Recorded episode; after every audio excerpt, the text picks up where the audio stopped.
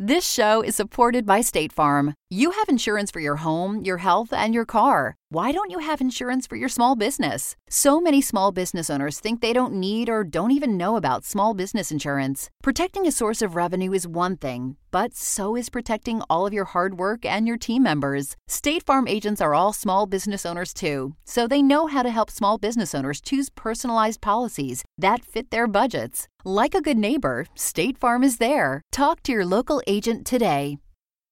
The following podcast is equivalent to a TVMA rating thanks to the author's strong and frequent use of adult language and graphic recollection of her sexual escapades. We strongly advise listening alone or with an extremely open minded, politically incorrect companion, such as a gay bestie.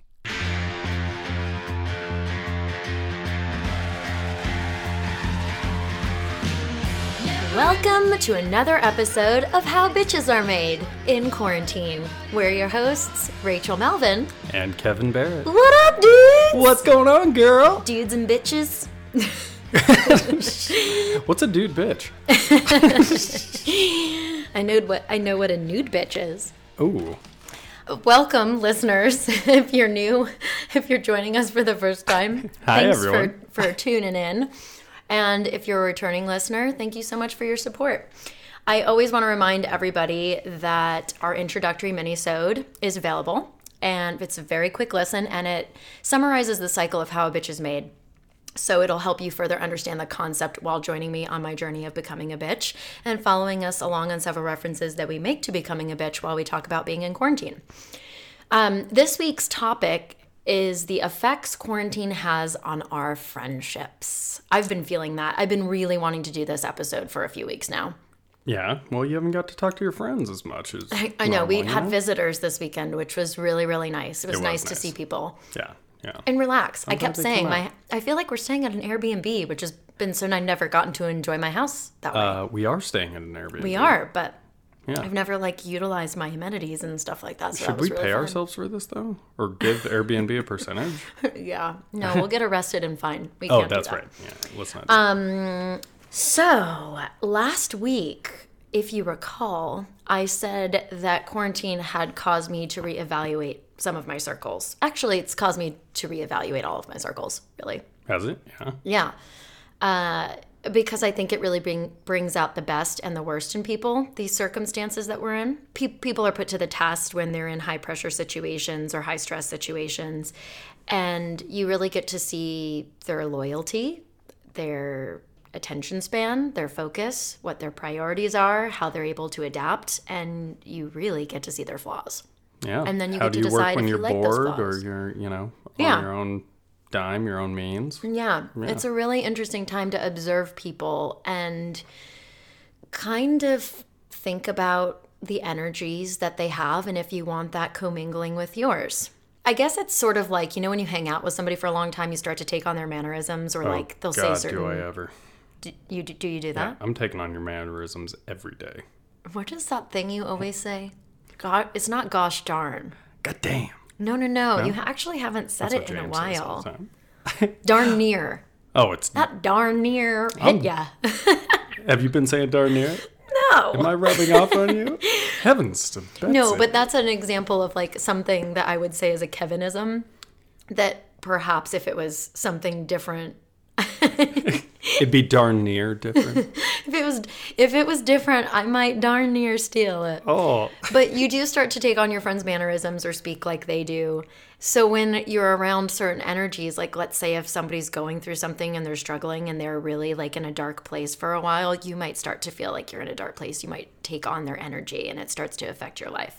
And it really does become a skill on how to like be there for somebody and be able to like listen to them similar to a therapist really without taking that energy home with you. So you really at least i've really practiced learning how to not let certain energies affect me and part of that process was just eliminating them from my life completely which we'll talk about in a little bit. But let's start by talking about where our friendships were at the very beginning of quarantine versus where they are now.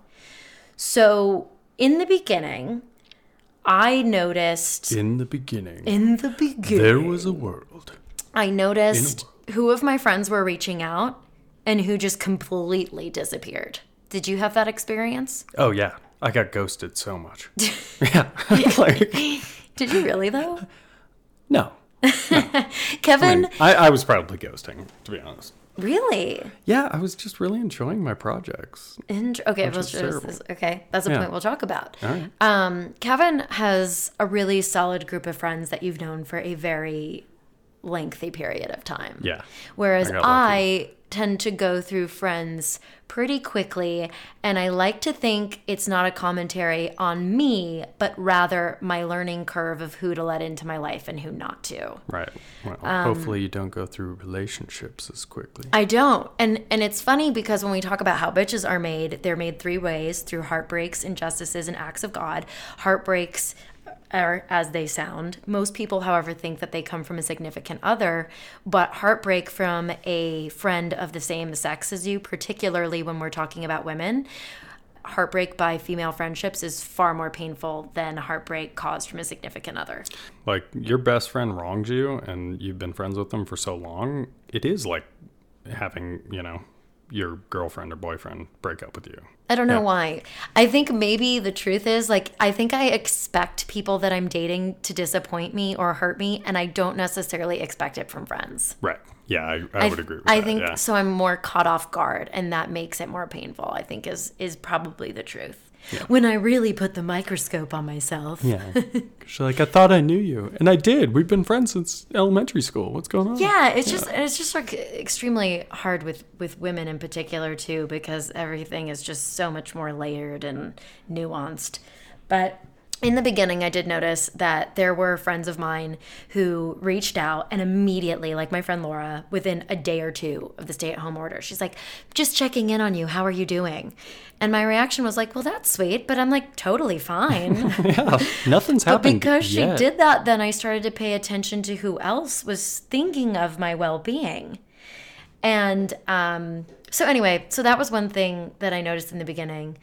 And then the second thing was it's almost like politics, which obviously, I, to some degree, politics play into this whole matter. People who don't share the same perspective as you do with what's going on, it creates this rift between you. There's because definitely people a just- conversation. Yeah. What'd you say? There's definitely a conversation. Yeah, Um, but yeah. and- and you know how I feel about politics. Like and this again referencing last episode, like I'm an independent. I I firmly believe that everyone should be able to talk about politics, especially if you disagree, because that's the only way we're going to grow and learn is to be exposed to the other's perspective and by immediately condemning or saying like you don't like them because they identify with this party is so fucking ridiculous and ignorant to me. I can't even handle it. Yeah. Down the middle. Here, both sides. Yeah. So, and, and you can agree to disagree. That's totally fine. But um, I don't think it should end friendships or relationships. No. That just drives me crazy. Anyway, so uh, which again leads into the next point I was going to make people who don't respect your perspective. I'm more apt to be friends with somebody that disagrees with me, but not if they shame me for having the viewpoint that I have. And it's not like, well, you don't share the same as me, so we're not friends anymore. It's you don't respect that I'm different, and that's a problem Right. you know you don't trust that i'm wise enough to come to my own conclusions Right. We disagree on many points, but the common. Do we? Yeah. i thought you said that as a joke at first like, No, I think the through on? line is uh, even if we disagree, like we understand each other's point of views, and we. oh you're talking that. about when yeah. we fight Yeah, if there's an argument or something, yeah, we're we're rational human beings, people. you're talking about when we have miscommunication problems which is the only time you and i fight uh, yeah, you're totally right wing. I'm totally left wing. of the helicopter blade, if you listen to the last episode. yeah that's definitely not true um but it's funny to see that the people it's funny to see who has gone above and beyond to help us and the people who have just completely neglected our to acknowledge our existence whatsoever and i know we we facetime and zoomed with a large group of your friends when we had our quarantine date night. Yeah, that was fun. yeah i've not i've not done that with any one of my friends. No, and you know, I think that's also a Zoom kick though, because a lot of a lot of younger people like straight to Zoom, you know, or business Okay, meeting Kevin, type we people. know like, you're you younger know. than me. You don't have to rub it in. Oh my gosh, yeah. I love. I can't even name a video game right now. I was gonna try to act young. No, you're definitely of my generation, Yeah. so we're both familiar with Zelda. Yeah, I, I keep talking to my uh, my family though, like my mom and my dad, my grandma and everybody. I'm like, you guys should do a Zoom meeting, or we should have cocktails. And they're like, yeah, that that'd be great. How how do I download the app? Like, oh, I gotta log in. Like, you know, they're just of a different You- generation. It's harder to are- meet with your friends. You know? You're very tech savvy. I, and Oh, yes, I that am, tends yeah. to be like a generational thing for sure. You and I are of the same generation, but you are particularly tech savvy. I'm not because I, yeah, I would be more like your family in that regard. It's like, I don't want to download the app. Like, Yeah. I'll just see when I see you. Yeah. Like, Although I gotta my- set up these two mics and have it actually work with the computer. I know, like this podcast is hard enough for me to fucking navigate and engineer. Um, That there- wasn't a jab. what? That wasn't a jab. It's sorry. Okay, just so you know, I keep asking Kevin, huh? Like we're talking about it right now. I'm I'm not able to hear him talk through my headset right now. I can only hear me. so it's, it's We're gonna work on that tech thing. Yeah, there's this. always some sound issue with every episode. It's like I figure one thing out and the next one's like all messed up. It's kind of fun though. Yeah, it's fun to learn. Um, but I was gonna say my family has arranged two different Zoom meetings. Or FaceTime, not Zoom. And I've just missed them because I cannot grasp the difference between Eastern Standard Time and Pacific Standard Time. What do you mean? I feel like every time they tell me the time, I just assume it's Pacific Standard Time. Oh, So that's I really get on at six, or I get on at at nine o'clock. They meant six my time. Yeah, the conversation's way over, or they're way too drunk by that time. They've Wait, been I on even- for three hours. They're wrong, just like, yeah. no, I think you said it right. No, my family doesn't drink. If they drank, it'd be way fun to show up late to those that would be hilarious. Yeah. Yeah. Yeah. Anyway, sorry. Why is mom topless? So have you have you had friends um check in? Has there been anyone that's called you to check in that surprised you? Uh, yeah, surprisingly, actually, I was hitting up a buddy for like months and months. I wished him happy birthday. Like, I was like, dude, what are you doing? How are you? Radio silence. And then as soon as this quarantine thing happened, all of a sudden, call from my buddy, like, what's up, dude? How's it going? It made me so happy. That's the interesting thing is because people have more time and limited responsibilities, you I think this is why I think it's such a great barometer to see where you lie in people's lives because now that they have time there's not an excuse. Right. So they'll either make time for you or they won't. Well, actually, that's really funny because the main people that have been reaching out in my life are past friends, friends I've had from childhood that, you know, we just, you know, busy in your lives and stuff. You don't catch up as much as you'd like to, like talk a couple times a year type thing. This buddy hit me up. It was like we had never stopped talking. Those Like, are the best yeah, friends. Not that we stopped talking. But that No, we just like no haven't time talked, had yeah. passed. Yeah, exactly. Yeah. Um, another fun one was uh, one of my friends, Diana Bradbury. She is a friend from elementary school. We met in sixth grade and just became best pals, hung out all the time, like best friends all of high school, hung out after that. Then we kind of split, went our separate lives and everything. I ended up in LA. Funny enough, she ended up in LA like 10 years later and she's doing art and everything and then i moved to the desert and we really didn't get to reconnect we'd text and that type thing well she posted on instagram like all these drawings that she had or like she was doing paintings and created a website and is you know selling art and everything and so i bought one of her art pieces about a year ago and we made it a point that we're going to meet up to get the artwork right my schedule's crazy. Her schedule, you know, never worked out. Well, quarantine happened. And then all of a sudden, one day, I get a package in the mail at the house, and it's the piece of artwork. And it's this cute little note that says, Kevy Poo, I miss you. Like, here's the artwork. I hope we can actually get together. I hope this didn't, you know, change us actually getting to hang out one day. Of course, it doesn't, Diana. if you want cool artwork, go to dkbradbury.com. Really good friend from childhood. That's very And I'm happy to reconnect with her, yeah. Yeah, I mean, I definitely feel like Laura. Well, Laura is the friend I've had the longest out here, and she's the first person that checked in on me. And she actually, I think, was the inciting incident, so to speak, as to why I started to reach out to to my friends. it was kind of like that push. yeah, I was like, oh yeah, that's probably a smart, a, a nice, smart thing to do. And so I reached out to like a few people that you know I'm very close to and did the same. But again, even that made me consider who do I really, really care about enough to like actually check in on their well being which of course then made me start to pay attention to who else was checking in on me and how like I ranked so to speak in their life. So I'm sure other people do that too, but it was an interest it was just an interesting thing. Um, because it, it was a time in the beginning where people were really coming together and sort of like taking care of one another. I, I, referenced in a in a early episode we did in quarantine about how people on the Nextdoor app in my neighborhood were messaging their neighbors saying, you know, we have an abundance of toilet paper and paper towels. We don't need this many. Please message us if you need it. If you're elderly, we can deliver it to you and leave it on your doorstep, etc., etc so you you start to see all these things earlier in quarantine. And then as quarantine goes on you start to realize who you're bonding with in a more intimate and deeper level after being in such close proximity or just you know checking in with them periodically throughout the weeks because you now have the time. And then you realize this was the really interesting thing. You realize who you really value and trust by who you're willing to see physically in person.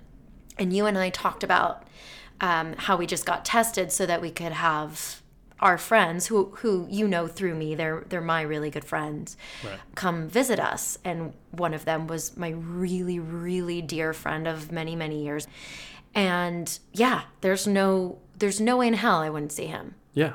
Oh we had such a good time and I'm so glad we got tested. I'm glad we're negative. Yeah and and they had gotten tested too and ever again it's, it's so crazy to me that we even have to say this, but it's true. And we made sure we documented it so no one can question us. But all of us got tested and then we're in quarantine until we got those test results. And then we're only at home together once we had them. Yeah. And so you remember, I was, I had like a big problem with that. I was, not that I had a problem with it. Yeah. It was that I'm constantly out. Like, I mean, mm-hmm. I go to mm-hmm. the store, I yeah. go to Home Depot, like we're we have projects going on. I I didn't want to offend them or God forbid do anything worse, you know, mm-hmm. by putting myself out into society and then coming back. So it just worked out perfect that we went and got the test and then you and I went on a camping trip where we were around no 0 people. Mm-hmm. And then the day we come back, we got to sleep at home and then next day they showed up and yeah. we got to spend all weekend together. but so you beautiful. you really are then able to see like who's like even them they're like because they were celebrating a special occasion they're like okay well if these people value my friendship enough going to get a test won't be that too painful for them.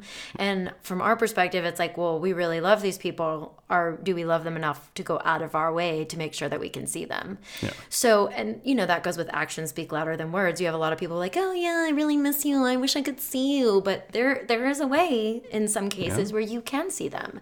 And how do you do that? I know, I know for a while there were people that were going out and making deliveries to people who had illnesses or were older and they couldn't leave that that was really nice too. That shows a level of care.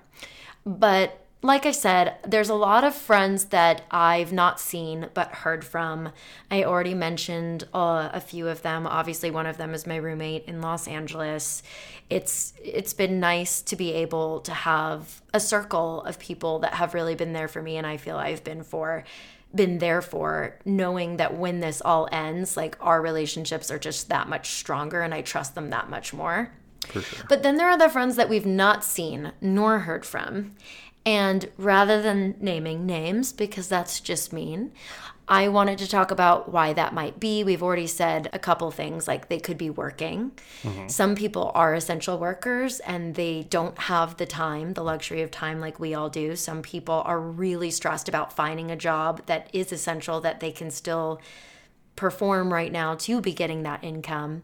There are some people who I've said a million times when I'm depressed or in a bad, funky place, I don't want to be around other people. I don't want to talk to other people because I don't trust that the way I'm behaving won't be thrown back in my face later. Yeah, you go into shutdown mode, you stay in your safe place and you know, if if you need money and you don't have money and that $1200 just wasn't enough, mm-hmm. You know, you might be a little depressed and may not be wanting to reach out to people and Yeah. you know have them listen to your problems. Exactly. Um, everybody has different ways of coping, and you have to respect their way of doing it. So, um, and there's other people who also, on the flip side, really enjoy being in solitude, and they're doing a lot of personal work and reflecting or catching up on things that they're typically too distracted to do, whether it's by work or family members or visitors. Like you always would say before quarantine, you'd have this huge to do list and you couldn't ever get through it because people would just show up on the properties or oh call my you or somebody yeah. would pull you to a different project. So that happens to people. Or one of the other things is we've had a couple of friends who have been directly impacted by this, whether they had a family member who got it and was in a coma or they ultimately passed away. They were they were dealing with the direct effects of this, which I do think unless you are also dealing with the direct effects of it, it's hard to understand Right. because we are all isolated and we're not really there firsthand to experience it. And that six degrees of separation, if you're one or two degrees separation away from that, whether you're doing fine in quarantine or not, that's affecting you pretty Right. strongly, you know? Right. And we're we're all relatively outsiders. I mean, you and I are, you know, we know a friend of a friend or a, you know, friend of an aunt type. I think I've seen a lot of uh, personalities shift over the course of quarantine as it's progressed and as it's been elongated. I think it's starting to really wear on people. Yeah, people are getting restless now. They're getting very restless. They're like, okay, I've been a good person. I've done everything the government says. I'm listening to it. I'm wearing the mask. I'm wearing the gloves. Okay, I'm ready to get back to work. I'm ready to get back to society, see Yeah. my friends. Like, everybody is anxious now. They're anxious, they're scared, they're desperate, they're depressed. And I think a lot of people that I've witnessed, particularly in Los Angeles, that really have been sucked into this I want to be famous, I want to be a social media star, a YouTube star, just a star, period. Like posting selfies. Now it's there's it's feeling old to them. There's only so many selfies you can post. There's only so many likes you can get, so many followers.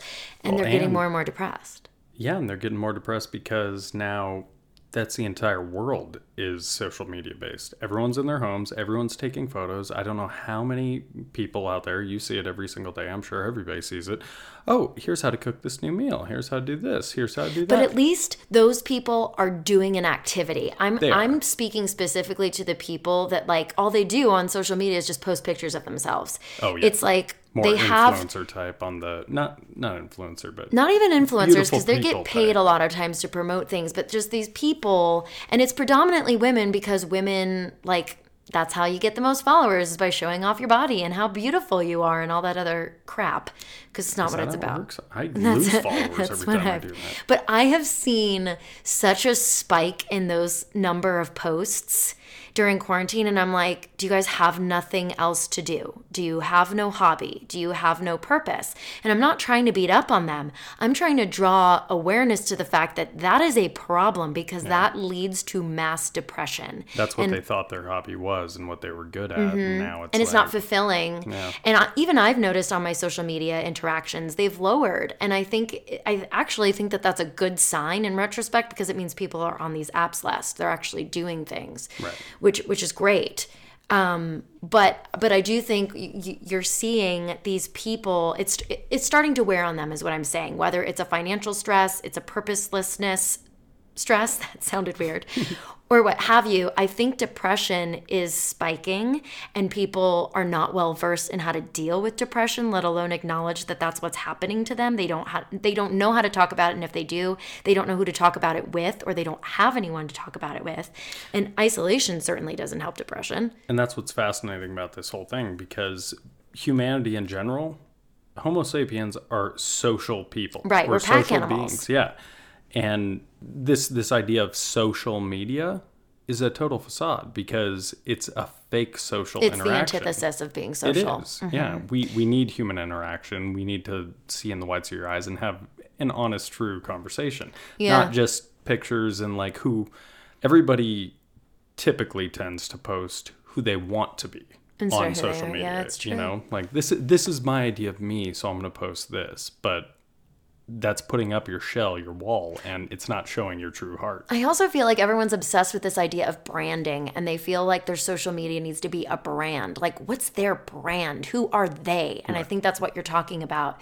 But it's like, it's so funny. Like, social media is such a form of capitalism. It's really just become an online billboard. And it's all free, so why not do it? You know, It's- they're they're getting yeah. you with ads and everything else. But But along know, these lines, I do wanna tell people- post everything. if you're not following Derek Hough, I just introduced Kevin to Derek Hough's Oh my Instagram. God, he's that really he- amazing. He's amazing. Like I love when people use their social media. Like actually, he has killed the stay-at-home order. He's done such a great job of not letting it interfere with his ability to produce content and entertaining content and great entertaining content at that. First of all, he's good looking dude. I got a man crush And on him. fucking talented He as has got shit. a, a hot girlfriend or wife or yeah, I don't know if they're married or not, but yeah. I don't know, but they are both talented as fuck, and they know how to hook you. Yeah, they're Like, so every creative. single one of their posts is genius. It's so That is how social media should be. yes. but- is. if you're gonna put on a facade, hey, knocked it out of the park. and they're even being themselves, Yeah. except when they're playing other other people like Mary Poppins. Oh, But wait, anyway, was she Mary Poppins? uh, his sister Juliana was. Oh, that's right. Um, Yeah. but they were they were doing a number for Mary Poppins in collaboration with Disney, I think. Yeah, and they did the Beauty and the Beast one. Yeah, they did a Beauty and the Beast one. yeah. It's really awesome. You guys should follow his. He's my favorite social media account to follow on TikTok. Everything. He's just so funny. and so I am funny. not a Disney fan at all. Um, but but yeah, so another reason that you might not have heard from people is just simply they're toxic assholes that you need to remove from your life. Yeah, and it's pretty cut and dry there. You know? But it's oh, I haven't heard from them, but I really don't care that I haven't heard from them. well, I think sometimes people feel an obligation for the time that they've put into a friendship to maintain that friendship, which is not a reason to maintain a friendship. It's not, and that's kind of the reason why I got out of the Hollywood scene. Because a lot of those, I have so many friends, and I made a lot of really good relationships, but there are a lot of those fake friendships that you know. It's it's because you're in that business, you know, whatever Yeah. that business is. The business of playing pretend. Yeah, and to just get a one up on everybody. Oh, who do you know? Who do you know? Which is fine. I get it. We've all played the game, but if you don't have like a balance, you know, where oh, are we actually friends? Yeah. Oh, Yeah. yeah. I can go out and have beer with you and not talk about the industry. You know. Yeah, it's really sad because Hollywood is so kill or be killed that, like, look, th- this is the overall theme of how bitches are made. I moved out to LA and I was like an, a doe eyed, naive, bubbly, optimistic ingenue. And now I I'm think they call that green. yeah. yeah. And and over time i've just gotten hard.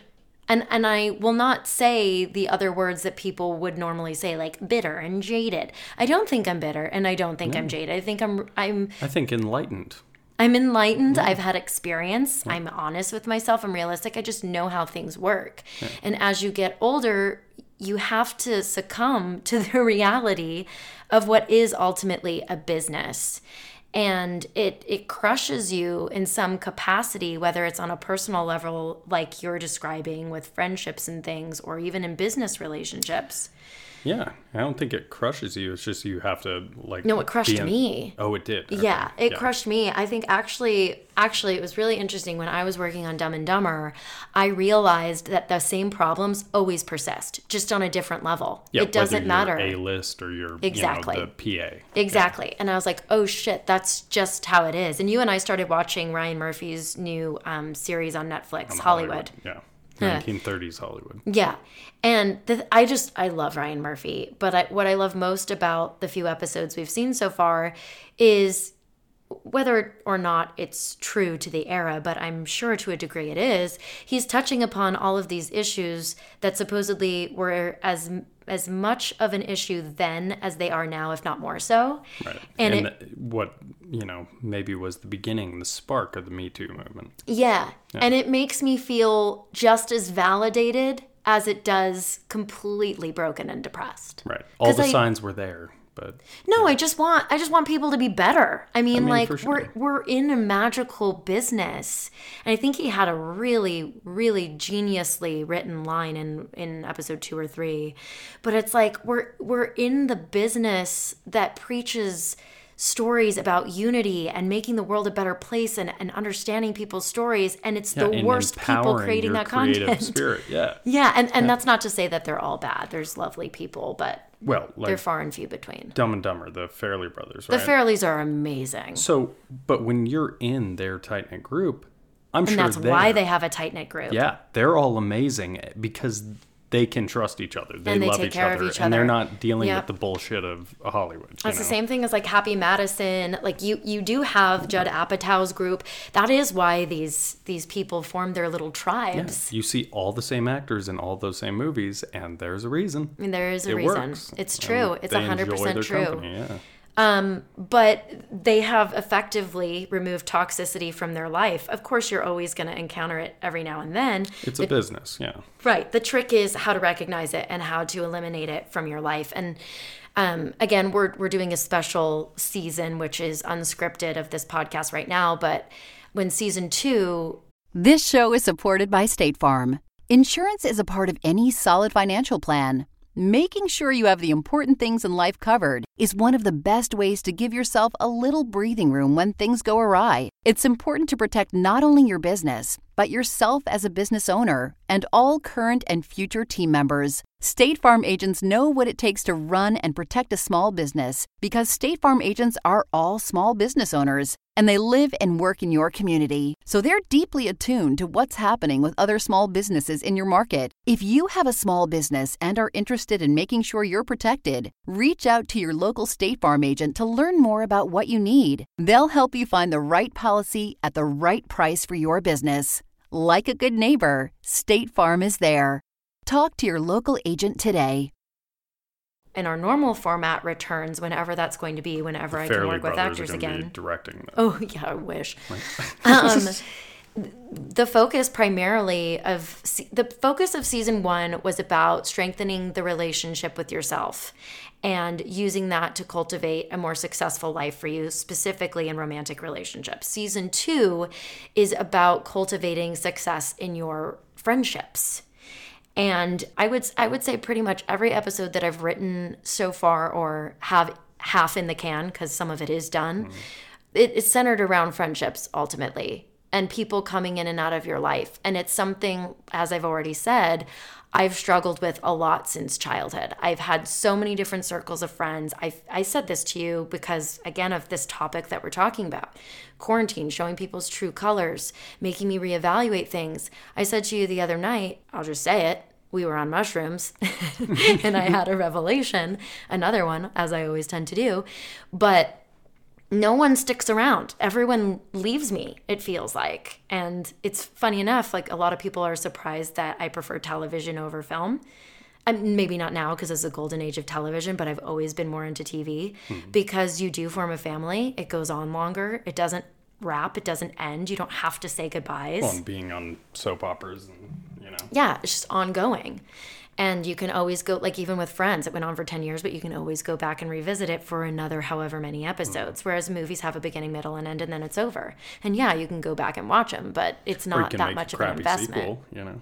Um, but so I wanted to talk a little bit about that toxicity because it is such a prominent topic in, you know, the upcoming season. And I just think it's something more people should consider when they consider friendships. Yeah. And I think the revelation you had the other night, it was based on, you know, your relationship with uh, other female friends, that type thing. And I wonder, I mean, just from the conversations we've had, if it is that growing up as a guy's girl, you know, because you you are very much that guy's girl. Like you, most of your friends are guys, you know, that you have longest relationships with, and I wouldn't say that. I would say I'm more myself around guys.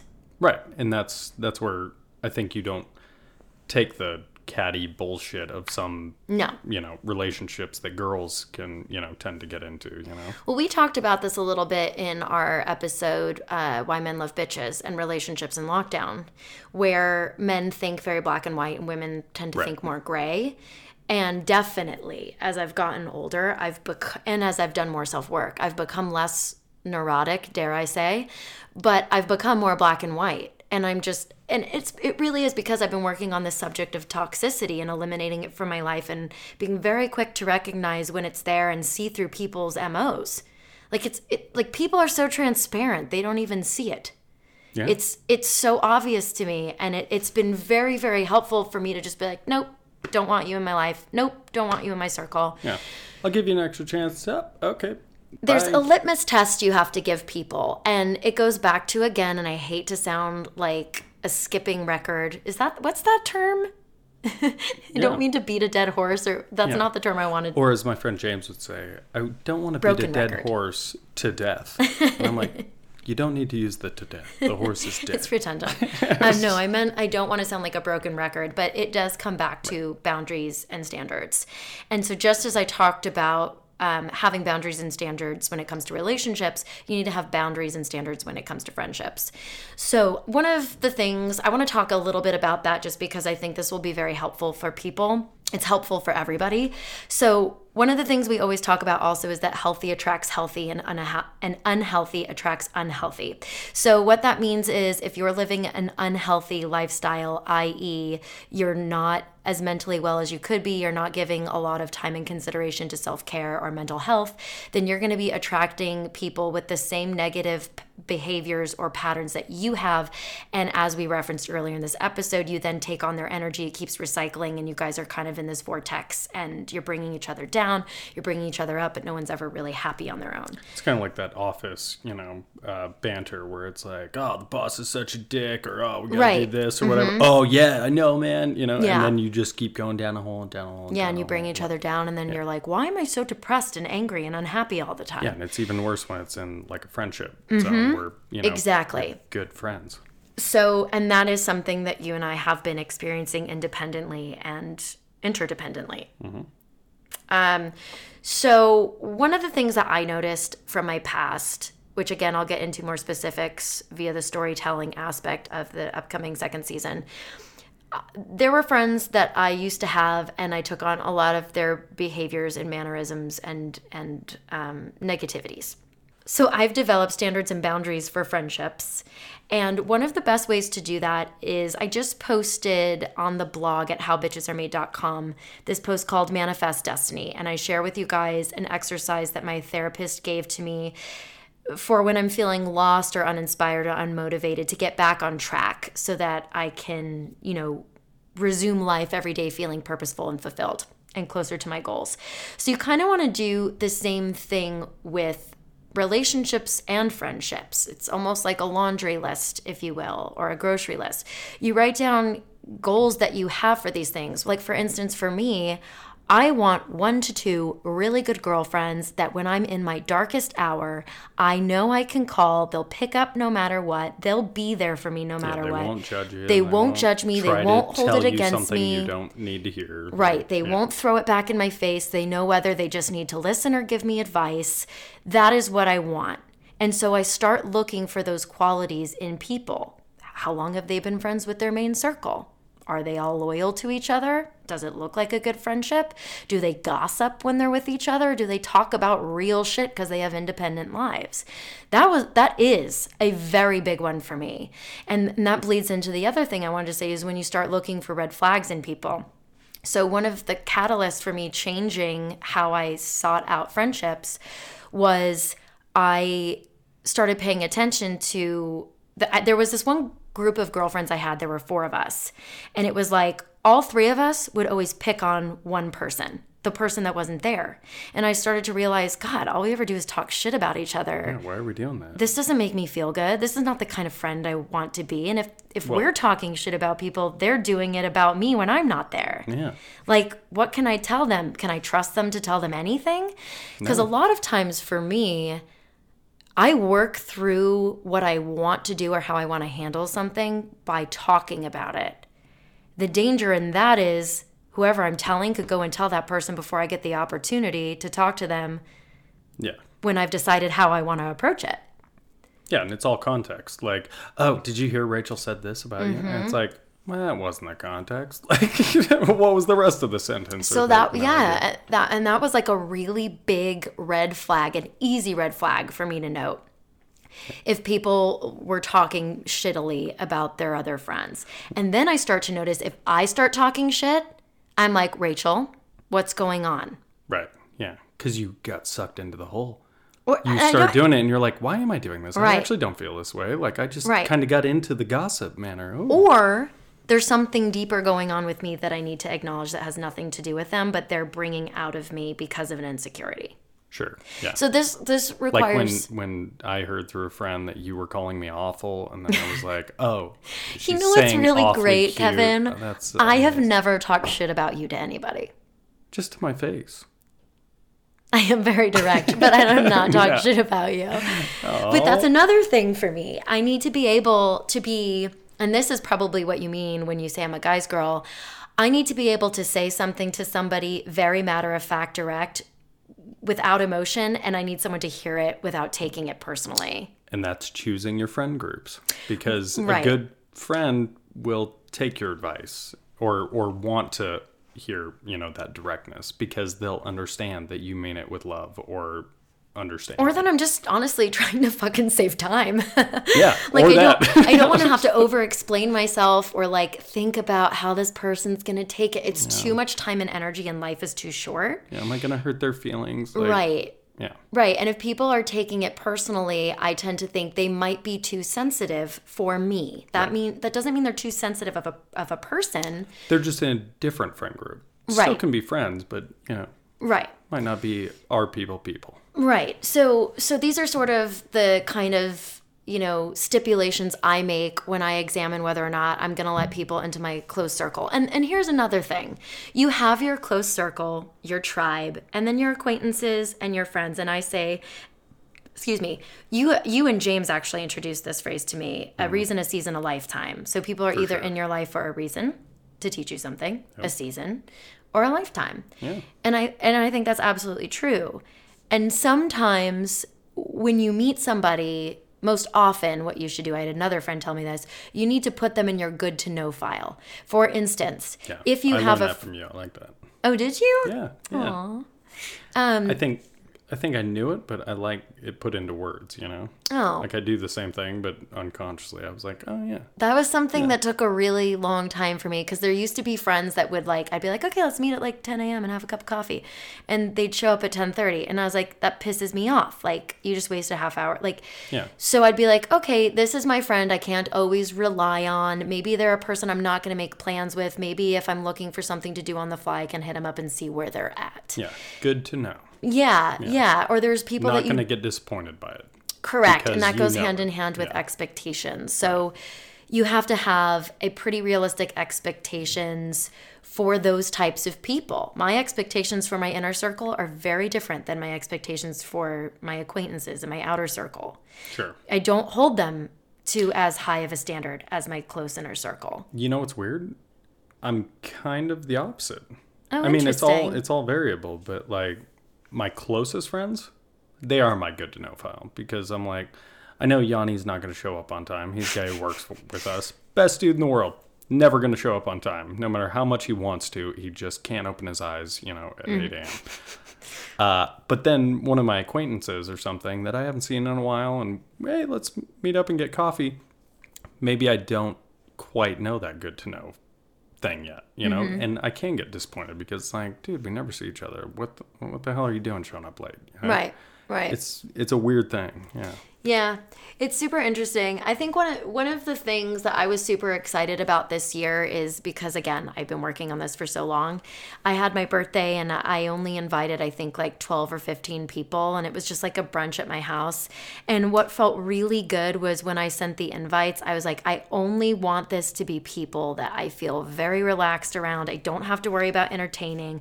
I don't have to introduce them all to each other. They're all outgoing enough And they all will get along with each other. and they'll all get along with each other. They'll all pull their weight and help. And most importantly, I knew that they would all fucking show up. and I didn't get one one no. I didn't get one no RSVP. yeah. And that was really fucking cool and it made me feel really really really loved and great and and it was the kind of birthday I'd always wanted to have. It was so weird like people were fucking making toast and I was like, "Oh my god." I felt like I felt so loved and supported and I had never experienced that before. So it was a victory in so many different capacities, but um I think you know during this quarantine I've I've been reevaluating people as I keep saying because I've been looking at how they like their their true characters just really come out.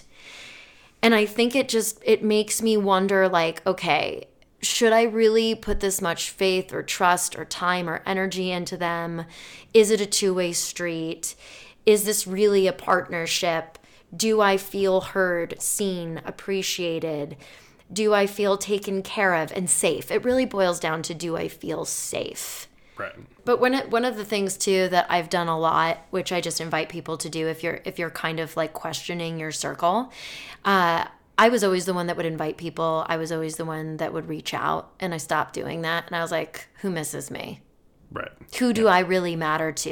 Yeah, you And realize you're putting out all the effort. and you're like, Yeah, and it's it's not a trap. I'm not like doing it to make people feel bad and be like, "Well, you didn't do this." No, it's more or less like, Yeah. "Hey, this person's not really thinking about me." Whereas like, okay, so so this is perfect. So my friends um Levin and Laura and Vanessa, I don't talk to them that often because they're super super busy and every time that we do talk, we're making time for each other and we're always catching up about what's going on in our lives. Yeah. It's not There's- about anything else than Yeah. that. Yeah. It's just to the point, catch up. It's very positive. It's always makes me feel inspired and motivated because they're killing it. And those are the people that I want to invest more time in. Like Vanessa, people ask me why I get my hair colored by my friend Vanessa. She lives two hours away from me from Los Angeles, and I well, like an hour and a half. And I drive to Ventura to get my hair colored. And they're always like, why? And I'm like, because that's the only time I get to see her. And she is worth the effort because she's that good of a friend. Like, I'd rather put more effort into driving the distance to see her than spend time with any of these quote unquote fair weather friends that don't actually really know what's going on with me or care about me, Right. you know? You you get more value out of driving an hour and a half to spend five minutes than spending an hour and a half with somebody. Yeah. But I also felt bad. I was like, why am I prioritizing these relationships where people aren't valuing me as much as this other person that I'm not making time to see? That's what happened. And that's where I was not the good friend. So I really did this, again, this reevaluation period where I reprioritized everything. And I think that that's something that people should be asking themselves these questions. It's not like, who are my good friends, but who am I a good friend to? Sometimes you do have to be less selfish. Like if you're you think you're good friends and everything, but then you realize, oh shit, I'm the problem. Yeah. I haven't reached out to that person. You don't deserve me, okay? Yeah, we're, right. we're really not compatible. Like, Right. it's kind of that relationship. Like, Yeah. it's not you, it's me. There were a lot of friends when I was taking S Factor, the pole, the pole class back in mm. the day. I had a lot of there were like three girls in my class that that really took care of me in a lot of ways and and even financially when I was really hurting. And I didn't know them half as long as most of the people in my life who would never have done that. Oh, sure. So it, that that also speaks to something. And I didn't and and what really speaks to it is I didn't ever feel indebted to them Right. Yeah. ever. They never held it over my head. Anytime I tried to pay them back, they wouldn't take it. Like they were just so great. And you know, again, just an example of people I don't talk to that often. I should definitely check in with them, and I will now. Yeah. Um, okay, so uh, I'm just gonna kind of fly through these uh, tips really quick because I don't want to forget anything, but they're not necessarily things we need to elaborate on. So, uh, when you're trying to establish standards and boundaries for friendships, just develop a goals list. As I said, note your behavior and theirs, how you both feel around each other. If you never feel 100% completely comfortable, look into that. Um, seek people with the different and similar opinions. You want people that are going to push you to grow, but that also, you know, come from similar backgrounds and understand where you're at. One of the things I tell Kevin all the time is it's hard for me because a lot of times um, I notice upbringings really affect my friendships. I come from a blue collar background where I work really, really hard, and I find a really hard time relating to people that don't come from that background, and it's very easy for me to spot immediately a lot of times they'll have opinions that to me I'm just like you have no idea what you're talking about but you act like you know all about this t- topic and what's funny for me is no one would look at me and think that I come from the background I do Right. so Yeah. that's always kind of interesting and half the time people don't even bother to get to know that that's my story which is even more entertaining Well, people see face value. Like, quite oh, literally Yeah, you're you're a star, so you must have always had money. No, bitch, I worked for. Is that how you use bitch? I'm still learning. Yeah, that's fine. um, so you want to find people with similar interests and upbringings and lifestyles, but again, just with a different story. So that one of one of the things I just want to point out, our friend James does do very very well, and I've told him this. He, I learned so much about other people by hanging out with them with James because James has this way of like interviewing them without it making it without making it feel like it's an interview. Oh, for sure. Yeah. It's so fascinating. He just loves asking the hard questions with, without making it hard. Yeah, or without being like inappropriate. Oh, Do you like sucking dick? Like, oh, what? Well, that's what's how your he and I favorite thing bonded. about this? Yeah. Yeah, yeah, we we were very dirty with each other.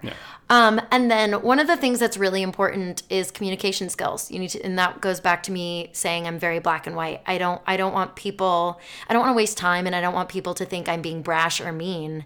It's like just don't don't take it personally. I had to tell our friends recently. I'm like.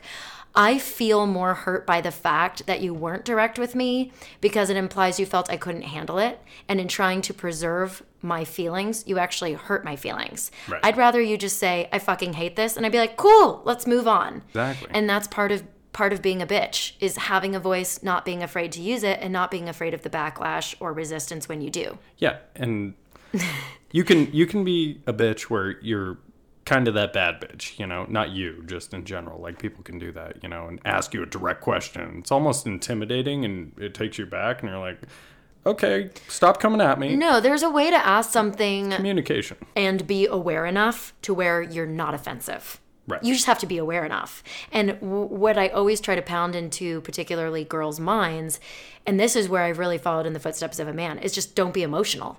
When you say something, just say it without emotion. That takes the sting away for the most part. If I was like, I hate it, as opposed to, I hate it, that is very, very different. No, I think there's emotion in all that. You think there's emotion in all of that? Yeah, yeah, because I hate it. It's very cold emotion. That's like anger emotion. Oh, Whereas, so funny. like, Well, you are more sensitive than I am. You know, like yeah, yeah.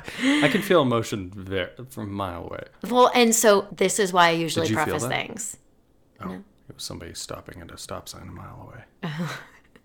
they were angry. I that's why I preface things because I know I tend to say things and it can come off very cold. So I'm always like, just so you know, I'm about to be very blunt, but this is exactly how I feel. And then I preface things when I want people to give me feedback. I'm like, no, no, no, I can handle it. Just tell me. Right. But anyway, Yeah. um, okay, That's a good way to take emotion out of it, though, because you are just. it's "Hey, true. That is true. I'm telling you exactly what's going on. So, with regard to recognizing when toxicity is in your life, just start examining what your interactions with people are like, what the conversation tends to center around. How do you feel when you're with them? Do you feel you can actually be yourself and be uncensored?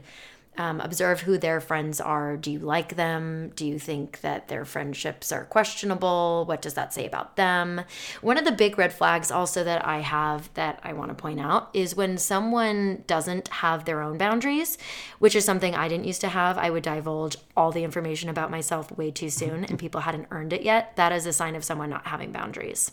Was that calling yourself out, or was it just No, no, no, it was- about? No, it's literally just just me. It's like, hi, I met you. Oh my god, I just sucked this guy off last night, and like, I mean, that was never the case for me because I'm demisexual. But you know, But you were calling yourself out about last night. no, you would just like tell people information they hadn't learned. Like, oh, my grandma just you know got out of the hospital because all this happened, but you Right. like just Oh met gosh. them. Yeah. They don't. They don't need like they haven't earned that yet. That's fascinating, though, because I feel like a lot of people do that with A us. ton of people do All that all the time. Oh, there, Yeah. look, people, and I'll, I'll repost this on this episode, but I have posted it before. Hmm. My therapist gave me a boundary sheet, and half the shit on there you don't realize are a sound of a sign of broken boundaries. Right. And then when you see it, you're like, oh shit.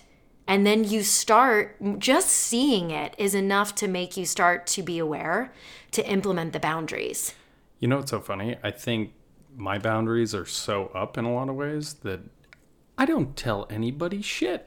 You're the only person that I have like conversations with. I mean, Yeah, on my this ex- my podcast, I guess a lot of people hear it now, but you know, My ex boyfriend was like that too, and I reference him specifically because I think he was the first person I met that was like that, and I thought it was so weird. and now you've kind of And now I'm like, oh shit, traits. he had it figured out. Yeah. Yeah, and then the other big obvious red flag for me is when someone calls me, this happens to me so much. People call me their best friend, and I'm like, I've known you a week, I've seen you twice. Right. That's fucking weird. Yeah. It's like I'm not your best friend and what does that say about you? Whether how you consider best friends or how little friends you have. So those are just some and and by the way, if you're that person, that's that's fine. But like look into that. Yeah. You're not the only person that is like that. It's just a sign of broken boundaries.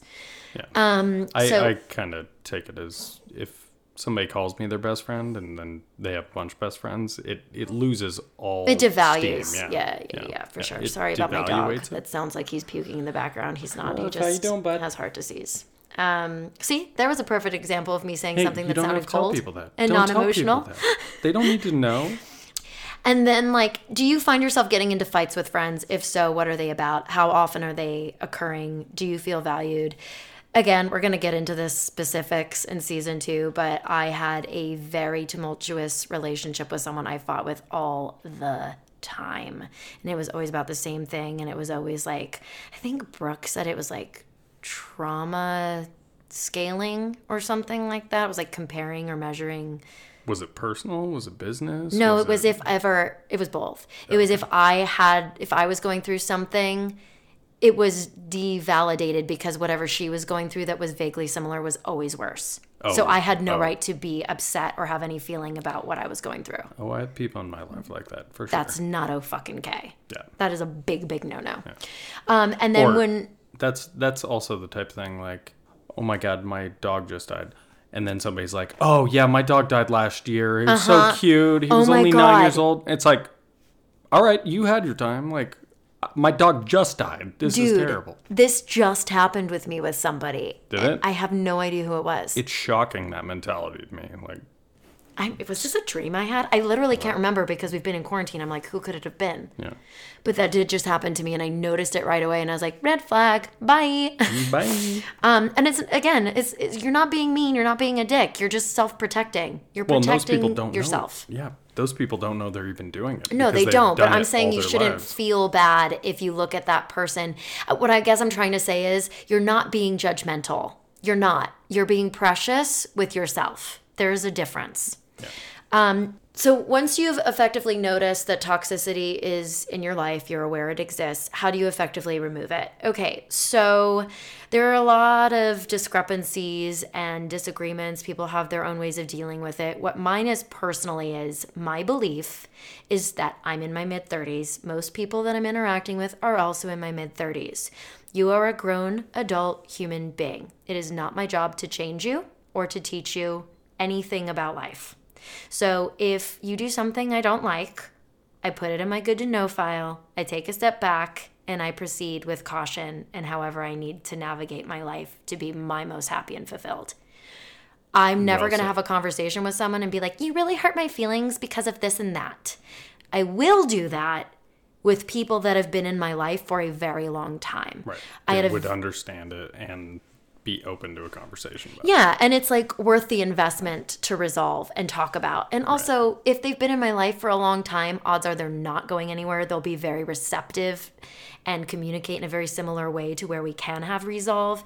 No one will be offended. Like, there shouldn't be like insane fucking drama. I see so many girls like have so many fights, and I'm like, I just don't know. Like, no, I don't. That's drama. That's not growth and Yeah. like effective adult communication. You're in your 30s, 40s, 50s, 60s. We're not in high school. yeah, and it's it's not just like, you know, I'm cutting them out of my life. There's no forgiveness, there's no room for error. Again, I just choose who I want to work through something with. Yeah. And sometimes just posing that and telling them what you're frustrated with or anything, maybe it's all miscommunication. You Right. don't know. Maybe they Right. will be like, oh my gosh, I didn't know you felt that way. I didn't mean it this way. Like maybe it came off wrong or maybe you understood it differently. Yeah. Like communication, people. Yeah, It's I guess so that that's actually a good point you bring up. I think you have to really understand what is toxicity and what is miscommunication. right. Honestly. Yeah. Um, I, I think at the point that, you know, if you guys have been friends for a long time, Right. if it's a newer one, might be toxic. Who knows? I don't Yeah, know. right. I think it's just important overall to summarize to create a safe space for yourself by knowing your limitations and limiting expectations and really again like treat treat your friendship circle like it's a club. Who do you want to let into that VIP area and who can't get in? Yeah. Because it should be that precious, Yeah. I think. Uh, big thing that I've had a problem with in the past, you know, couple months, especially with quarantine and everything, is balancing the friendship with business. Yeah, that's a hard one. It, it's a horribly hard one. And sometimes, like you said, managing expectations is a big, big thing because we all have big goals. We all have big, big aspirations. We're all in it for the best of the best and we want everybody to succeed. Nobody knew this was going to happen. And those expectations then can turn negative. You know, Right. when money's involved, when things aren't going right, and you know, if you got to do something over again, or you're you're adjusting to a new plan because well, the original plan doesn't work.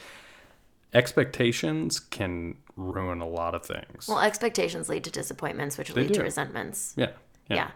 And if you're good enough friends, everybody's understanding. It Right. it sucks. It is what it is. But, But, everyone you know, should know how to pivot and not take it personally. Yeah, Yeah. exactly. I, I mean, as you know, when you and I met, I was dealing through my own thing, which I cannot fucking wait to share with everybody. But I had my own issue with uh, personal friendships bleeding into business. And that was a tremendous, if not the biggest life lesson I have ever learned, and the single biggest catalyst for how I've really looked at friendships. Yeah, Yeah. it's how bitches are made, It, baby. that, that, that is how bitches are made. yeah, but tag it. Okay. So, um, and and on those lines, just to kind of wrap up this whole friendship thing, just because you cut somebody out of your life or you don't see them for a while doesn't mean they're not going to come back. People are always in different places in life. There are different circumstances that you cannot necessarily relate to. I had a lot of friends that got married and then I stopped talking to them because I didn't understand it. And now that I'm in a relationship with you, that's a very good, healthy relationship. I see the dysfunction in other friendships of my friends who are single that my former single friends must have seen in me. And I get it now, and now I relate to them again because now I'm in a different place. And that's perfectly normal and that's perfectly fine. Everyone grows and evolves at different rates um, based on their experiences and their age and on maturity and all that other stuff. Yeah. Try to find the good in people. I mean, you Right. know, what you loved originally and if they still are that person, you can still connect with it. Right. you just have to know? find a way to not, again, let their energy affect yours. And once you get very good at that, it becomes very easy to do and recognize when you're running on low and take a step back and remove yourself until you're full again. And then you can put yourself in that position to be there for them. That's a big part. Yeah. Yeah. Sometimes you get more mad when you're tired. You know, like if, if sure, I'm tired, get I, I get agitated and I'm like, oh, wait. No. And that is to bring it full circle. That is the thing I want everyone to keep in mind with quarantine is sure, we're exposed to different sides of people's personality, but it is not indicative really of who they are because this is such a unique, unprecedented situation that everyone is struggling with. And um, it's just it's not indicative of who they are or the kind of friend they are necessarily. In some cases it certainly can be. But um, it's really important to not take it personally. I had something that happened to me recently where i thought a friendship of mine had been completely altered. And then i come to talk to that person and find out it has nothing to do with me. And i'm like oh they're really going through it. They just never expressed that to me so i wouldn't have even have thought about it. I thought everything was fine. They needed time, which made you anxious. But when you finally got to you're Mm-hmm. but like, once oh, they God. told me they needed time i was like okay cool like sweet. communication Communication. Um, so I think that, you know, we just got to keep in mind to not take it personally and how we can best deal with the hurt that anything during this time has caused us once we get out of it. And um, that that's something I think we're not really going to be able to figure out until we're we're done with this. But anyway, um, the people that have become better friends during quarantine, uh, the reason I think, uh, first of all, I think that that's beautiful and amazing, and I think the reason why that is is. Um, again, you see that people are really thinking of you and your well-being, not just your company. It's it's more of a, as you said, it's more of like a selfless display than it is a selfish display. I feel I feel like I've had some really good conversations with the people I have talked to because the way the world is. It's it's a different perspective and Yeah. how we've ever talked to each other. It's like, what the heck's going on? You know what's funny is my new my newest neighbors in Los Angeles across the hall have reached out to me a lot, and I've reached out to them a lot. And actually, really we nice, we too. had an expedited friendship because of quarantine. Hey, which is really of, cool. Your birthday, a bunch of people made toast. They made cake. They they did. That's they pretty incredible. It's true. They And his made the- business actually is really taken off. Yeah. He just got to open an industrial kitchen because he's been so successful during quarantine. Really? Yeah. Uh, he deserves it. Yeah, he really does. He makes amazing food. um, you see their vulnerability in people. You really get to know them better, whether it's because you're stuck in quarantine with them or you're you're having deeper conversations on the phone. There's no distractions or preoccupations with self-image. You bond over shared passions or hobbies. Um, you learn and grow through struggle. You learn more about a person's psychology. And then you, again, you observe the things that they've done for you that have been genuinely truly kind. They bring you food. They send you links to info that might, you know, make you feel better, give you information, things they know you're struggling with. They send you links to help you with. Our friend James was constantly sending me links for like loans to apply for and things like that. They sat in quarantine so that they could come and see you. They made personal sacrifices. Those are really great things. And it's a really great time to see who makes you feel great and who makes you feel forgotten or rotten. It's a barometer, as we've said. And I think ultimately both of those things are, are really, really great things. Um, good to know. They're good to know. And just keep in mind, everybody, you deserve the best. So that's all you should ever settle for. So, to wrap up this episode, we're going to do quarantine in the news and follow ups to last week. So, um, I was telling Kevin, I put on howbitchesaremade.com for week five in quarantine the article about the woman in Texas who reopened her salon and was fined. How's she doing? Uh, yeah, here's the follow up. So I actually learned about this when I posted it to um, the website. You can read the full article, but basically, the lieutenant governor, his name is Dan Patrick, vowed to pay her fines, which was $500 for each day the salon was open, totaling $7,000, and volunteered to go under house arrest on the condition she be freed. So that was quite interesting. Stand up guy. Yeah, he stood up to the judge, Eric Moyer, because he did not agree with his ruling. So that that was pretty cool thing for him to do. Like I said, you could read the full article on the website. Um, what else? So I had written this on our outline for today's episode before I actually found out it had happened. Was this new proposal for a higher stimulus check? Uh, I heard that it was going to be two thousand dollars a month for six months after the stay at home order had ended. But then we saw that the actual proposal was for a whopping $1,200. Yep. Um, Another round, Another round of 1200 yeah. which is kind of shocking because 60% of the people in America haven't even received the first round. Yeah, that's that's right. What yeah. did you say about Canada? Canada. Yeah, so I had again like also heard, I don't know if this is fact. Hmm. I had heard that Canadians were getting $2,000 a month. No questions asked. No like- questions asked. Just here's two thousand dollars. I don't know if they have like an unemployment thing like we do, but again, as I referenced last week, it- what I have observed in my own unemployment benefits is it's just coming out of my overall benefit faster. It's not an additional allowance. Now that remains to be seen. Maybe they're going to put it on the back end, so to speak. Yeah, they're going to extend it possibly. But you know, Yeah. I I prepare for the worst and hope for the best. It's, you know, great thing and the worst thing about democracy. Nothing can pass unless everybody agrees on it. yeah, and this is just a proposal. Yeah. So it's not even, oh yeah, here, I pulled it up even. Proposal you get a $2,000 stimulus check every month. Um, two House Democrats want to enhance 2.2 trillion stimulus dollar package known as the CARES Act, which is what you pulled up today that now says 1200. Yeah, and three trillion dollar act. But Okay. it's So- broken into a bunch So more money. Yeah. but less money Less for us. money for people. Yeah. I don't know how that works out. Didn't read it. I skimmed. I'm Yeah. sorry. I was a subject reader on that. Well, according to this, it says that the eligible Americans would receive $2,000 in cash per month guaranteed for at least six months. These monthly cash payments would continue until the employment to population ratio for people ages 16 and older is greater than 60%.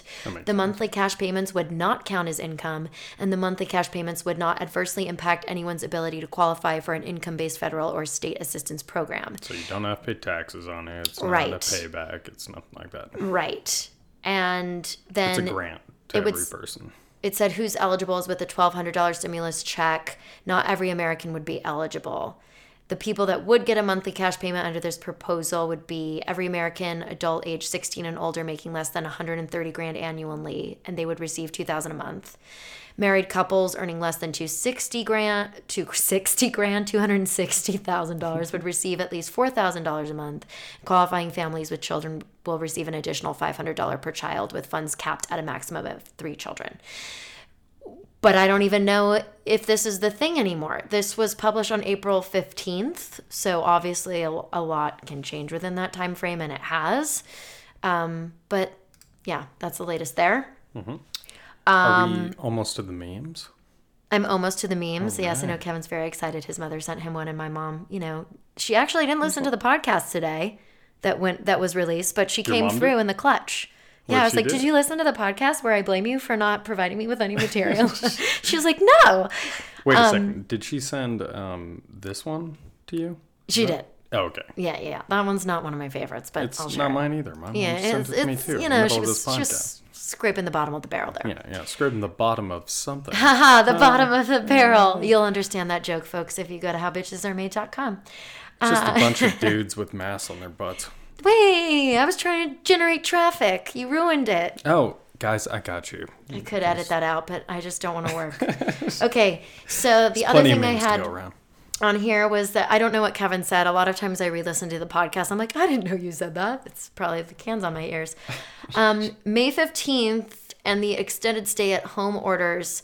Uh, I'm gonna try to find out a website for you guys to find out what your county's restrictions are because they are different for every county. Um, I know Ventura County in California has extended their stay-at-home order through the end of May. There Just is- go to your county website. yeah. Uh, Well, we for our county, San Bernardino County here, we sbcounty.gov. oh, that's not even where I went. I just went to the local radio station. Oh, They've yeah. got all the latest things, including a stabbing that happened nearby. 7.7. That was terrible. That was really terrible. I really wish I didn't see that, but um, I really wish you didn't say that. So look up what your county restrictions are because they could be different. We just found out we are not required to wear masks in our county anymore. We don't have to do that, but we are still not able to run our Airbnbs, which again is very strange to me. Uh, businesses can, jewelry stores can open, but we can't host people in our own homes. I told you, I understand it. I do. I'm annoyed. I know. Do you want to know my understanding? I Of told course you a I do, bit. especially if you disagree. Uh, businesses are opening, but like if you have Los Angeles, right? Businesses there are opening up for the population that they know are in the census. Oh yes, you did say this, and I So it makes sense that all these business or all these people can go to these businesses because they know how many people are in that demographic. Right. But once you allow travel, that screws it all up. LA, you know, on any given day, I don't know, LA County 10, 13 million people, but with tourists and everything, you got 20 million people. Yeah. You know, and that just overloads it. Six feet separation, all that crap. No, you're right. I get it, but I want to open the Airbnbs too. I do, but I, I do mean- kind of understand it.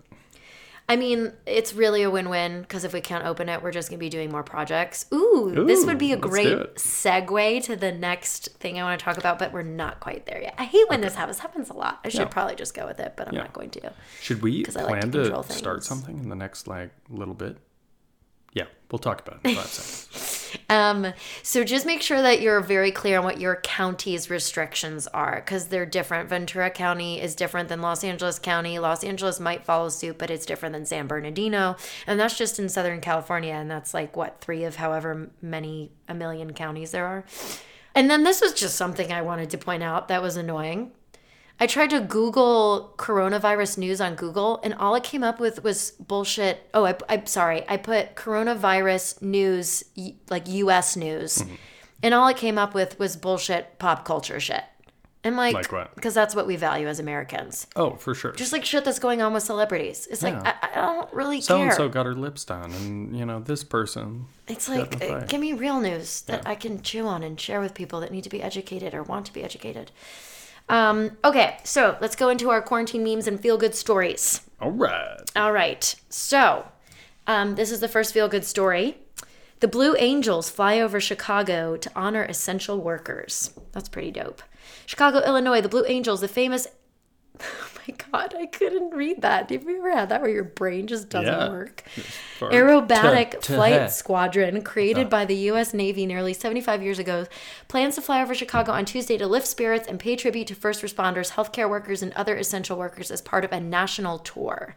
In recent weeks, the squadron has flown over cities in Florida, Texas, Louisiana, Maryland, Maryland, Pennsylvania, Maryland, Pennsylvania, Washington, D.C., and others.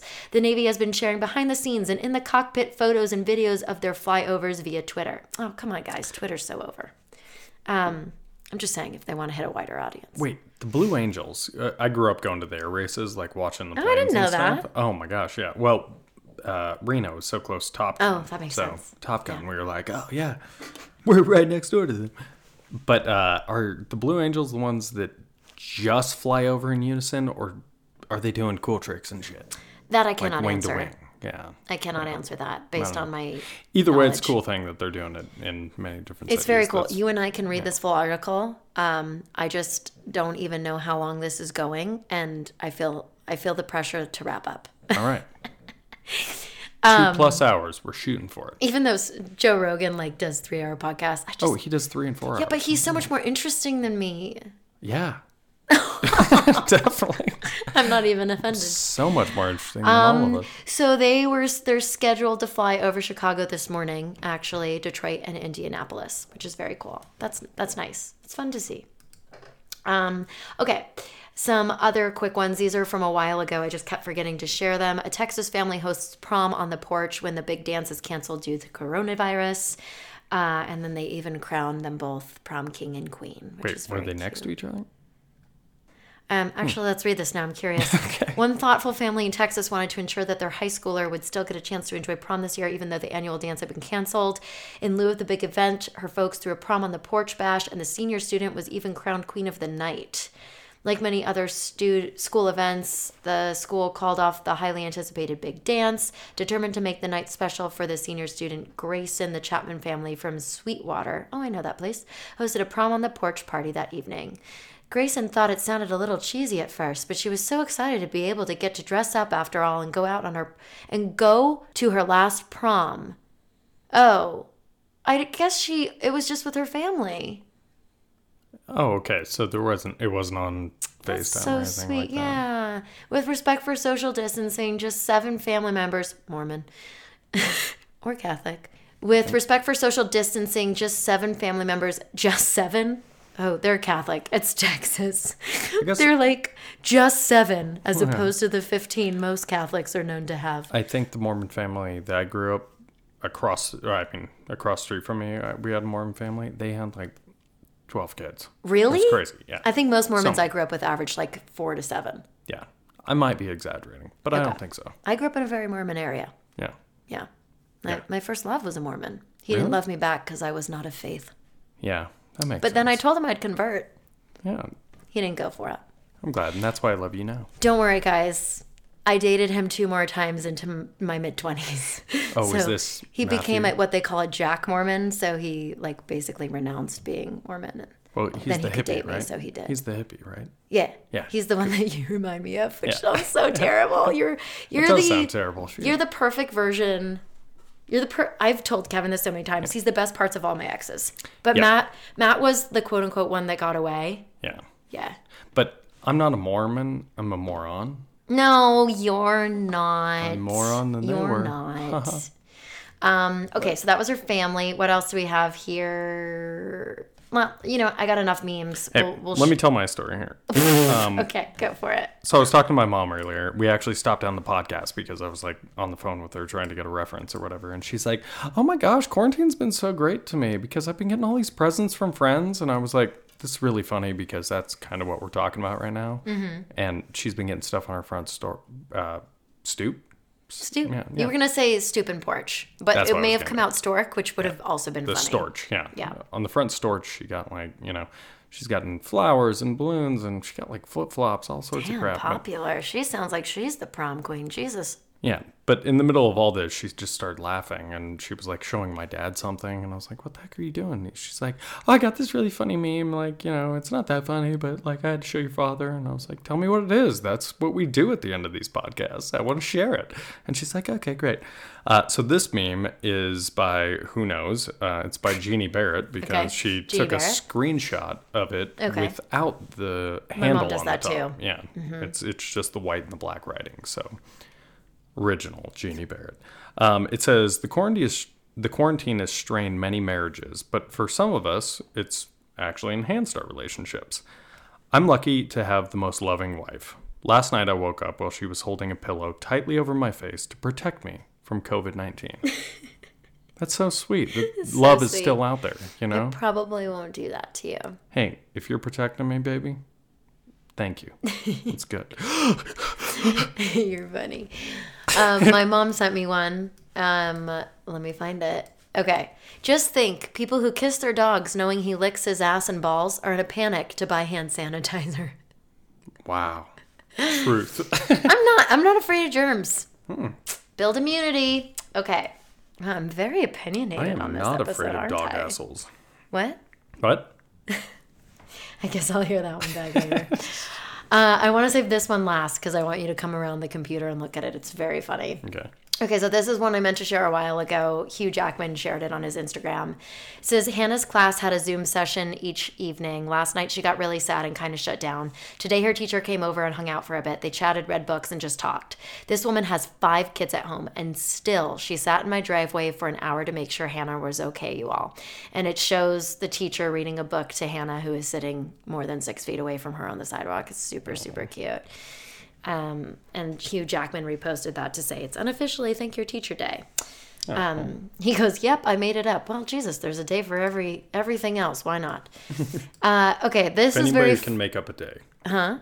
it's Hugh Jackman. Yeah. Anybody can make it up. He's great. Yeah. Uh, this is a picture of. Oh my God, how good am I at this? Am I coming around for this Uh, one? I'm not good. What's the What's the lead? No, no, no. It's okay. You don't have to come over.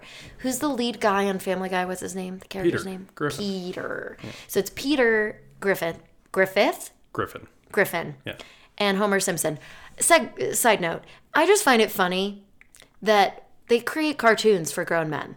Right. Just, oh, yeah. Which just proves that men, boys never grow up. No. Could you imagine if there was a, a cartoon for girls, if girls still watched cartoons? Oh, I think there is. Big Yeah, mouth. you're right. It's The Bachelor. Okay. Uh, big mouth. That's a that is a weird. Oh, I've heard that's actually age, really like- good, though. Yeah, it's raunchy, but great. Yeah.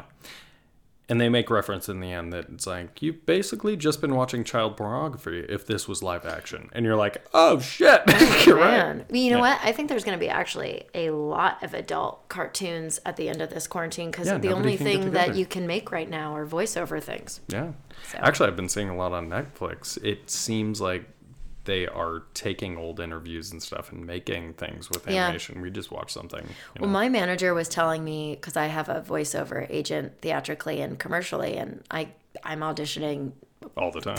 two or three times a week at least Right. because I have the equipment to do so. Because these people are like, yeah, please submit us your talent that has the ability to record in their own studios because they just want you to do it. And I've I've you know when I was doing the Clorox Scentiva wipes, um, I was connected to like New York, so they have the ability to like direct you. Oh, for sure. Yeah. It's so fascinating. Anyway, okay, so this is a picture of Peter and Homer, and they're they're wearing like it basically looks like what Jessica Simpson wore in the Dukes of Hazzard. It's like Daisy Dukes and like you know a crop top tied up in a mm-hmm. bow between the boobs, and they're walking with burgers in their hands, and it says everyone getting out of quarantine and heading straight to the beach, like. I look great. And that was shared by that. That's actually kind of how I came home tonight. Yeah, it is. You're Yeah. always with your top off. I love it. No, I took the motorcycle back here, and I don't know why I had a craving for ruffles and French onion dip, and I didn't have room in my bag on Oh, the that's bike. right. So I had ruffles under my shirt, tucked in, you know, so I don't lose them on the ride. and I walked in and I was like, "This is your new life, baby." You were This is like, honey, I'm home from a to." hard day of work. Except, except I didn't even look at it, and I was like, oh my god, stay right there. You look so hot, and I took a picture. I'm so stupid. So weird. I'm such a dude. I Um. Okay, so anyone who's watched Tiger King will appreciate this next one. It's from Black Hole Marrow, and it's a picture of someone's porch. It's got two chairs and a table in between them. And on one chair it says yes, on the other chair it says no, and in the middle it says, Did Carole Baskin kill her husband? And they ordered a pizza, and the delivery guy had to leave it on one of the chairs. and of course, he left it on the yes chair. Oh, Really funny. And then the last one's the one I want you to come around. Here, all right. Murphy just snored. That was Can funny. you this is me? this is memes Come for days over. 2020. Come on over. Come on over, come on. Just kidding. That's right. Oh God, It says, thought he was wearing a mask. What, what do you see when you look at that picture? Oh my gosh, he's looking down, and oh, that's funny. Yeah, I didn't even catch it. I know. Okay, you know, so it looked like it like a censored bar. Yeah, yeah, yeah. Yeah, oh, how funny. Okay, so this one I don't want to spoil for you guys. So this one you hmm. will have to go to How Bitches Are Made, go to the podcast references week six, and you can see this in the meme section. It's an optical illusion. It's really, really funny. You think you're looking at one thing, and then when you read the caption, you realize you're looking at something else, and it's totally quarantine. Is it a themed. blue dress or a gold dress? It's oh my god, it a that lamp thing or was a bikini? Yeah. But this is really really funny. Um, okay, the last thing we're gonna do before we say goodbye is announce a new project that Kevin and I have been working on, and we're really excited to share. I don't know why I, I did love that the voice. voice. Is Thank that the you. new voice for it? I don't know. I think I'm just feeling like squirrely. Yeah. Well, I'll give you a hint. It has something to do with like my appetite, for and sure. where most people rest their heads at night. Yeah, and kind of what we like to do all the time. Yeah, You know, yeah. it's called food Shelter. sex. Oh, you forgot the and. No, Oh no, it's you're right. There is no food- and. Yeah, oh my where God. did the and come from? I, I don't know. I, Hey, I this don't is know. a I got work in flustered. progress, I got flustered. Oh, she always gets you know. A little Whenever I hear the word sex, I just get so distracted and discombobulated. baby. so we got this new um, project we're working on, food shelter sex. Uh, one thing we've been doing in quarantine is we have been making a lot of food. Oh my god! Just I'm like all the so people I was glad. I thought you were gonna complaining say we've been making a lot of love, and I was like, Jesus, Yeah. please don't say that. I hate that term. And I told my therapist that. She's like, we should really talk about Yeah, that. you got a problem. We've been making a lot of sex, okay? None of it love. Uh, we've been making a lot of great meals. As I was just complaining, everyone's doing it, so Yeah, we're right. kind of hypocrites on it. But But in all fairness, we came up with this concept two years ago. that's true. Yeah, Two, one, two. year and a half. Let's Full let's call it a- compromise. Sure, yeah, great. Let's call it a buck fifty. Yeah. Uh, we've been making a lot of good food. We, of course, build properties, and that's kind of like our day to day routine. Yep. Um, and then uh, the sex part is the adventure of it all. Yeah, Whether it's it not. is You're not going to hear about our sex life. I mean. I'm not going to lie. You might from time to time, but you know, we're we're not going to make it uncomfortable for you. Yeah, but we kind of I mean, okay, it's solidified me. this. We'll make it a little uncomfortable, but like pleasantly so. Well, We'll expand your horizons. Yeah, we'll see. Yeah. Yeah. You tell us your comfort zone.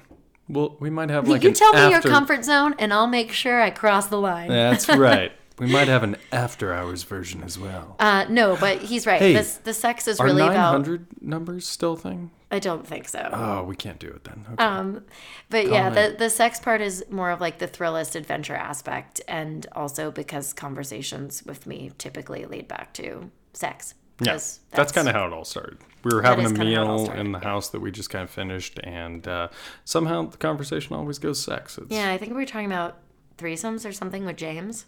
yeah, that makes sense. Yeah, I'm not into them. yeah. Never luckily, it never, will. happened. Yeah.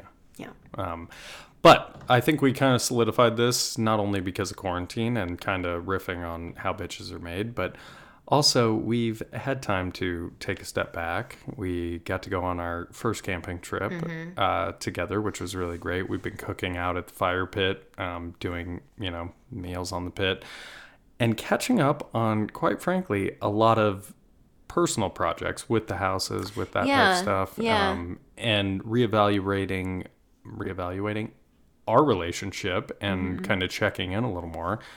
And we thought it would be time. Like, Yeah, I mean, this was something I think we wanted to wait to, until we could like execute perfectly. And people have just been like, and I sort of thought this on my own too when quarantine happened. I was like, oh my God, this is the perfect time to do it because food, shelter, sex is all about, it's all you need food, shelter, sex. It's the basic essentials of life. And in quarantine, that's kind of like what we're being forced to do is really get in touch with our primitive side a little bit, get creative.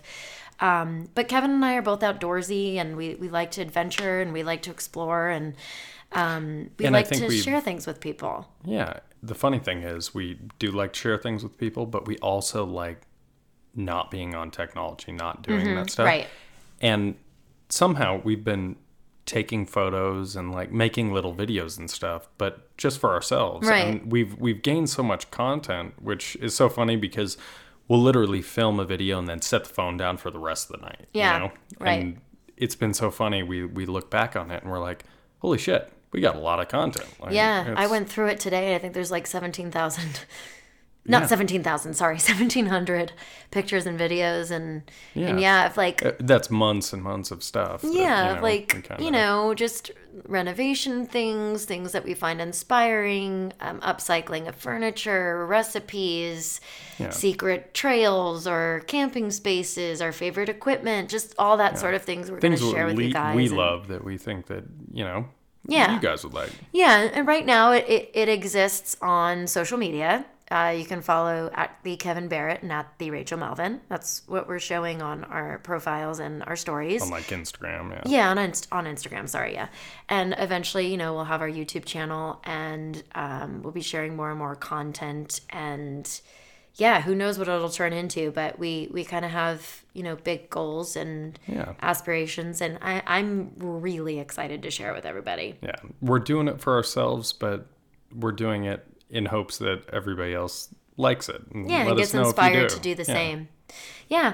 So um, that's it for this week. Mm-hmm. So I just want to remind you guys that you can follow us on Twitter at Habam Tweets or on Instagram at How Bitches Are Made. And Kevin is at the Kevin Barrett on Instagram and on TikTok. Oh my gosh, I just set that up. Yeah, I set up my TikTok too a while ago, but I haven't posted Mm. anything yet. We're going to get into that and explore. Uh, we also have the at TikTok. I don't, I don't know what the heck it is. Is it Oh, at? food. Sh- oh, yeah, food we do have at food shelter sex on Instagram and at TikTok as well, and we will be building a website eventually too. Yeah, it's Um, not quite there. So Yeah, it's foodsheltersex.com, but if you go there right now, there's there's nothing there. yeah. So you're not even getting a time. shelter.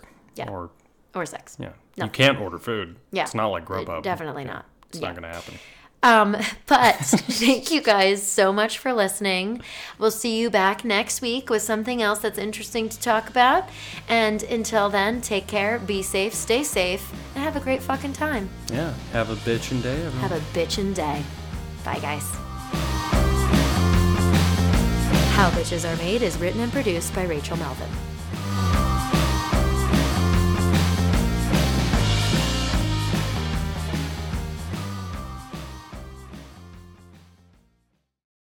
Thanks to State Farm for supporting this show and helping our listeners protect their businesses and lives. Like a good neighbor, State Farm is there. Talk to your local agent today.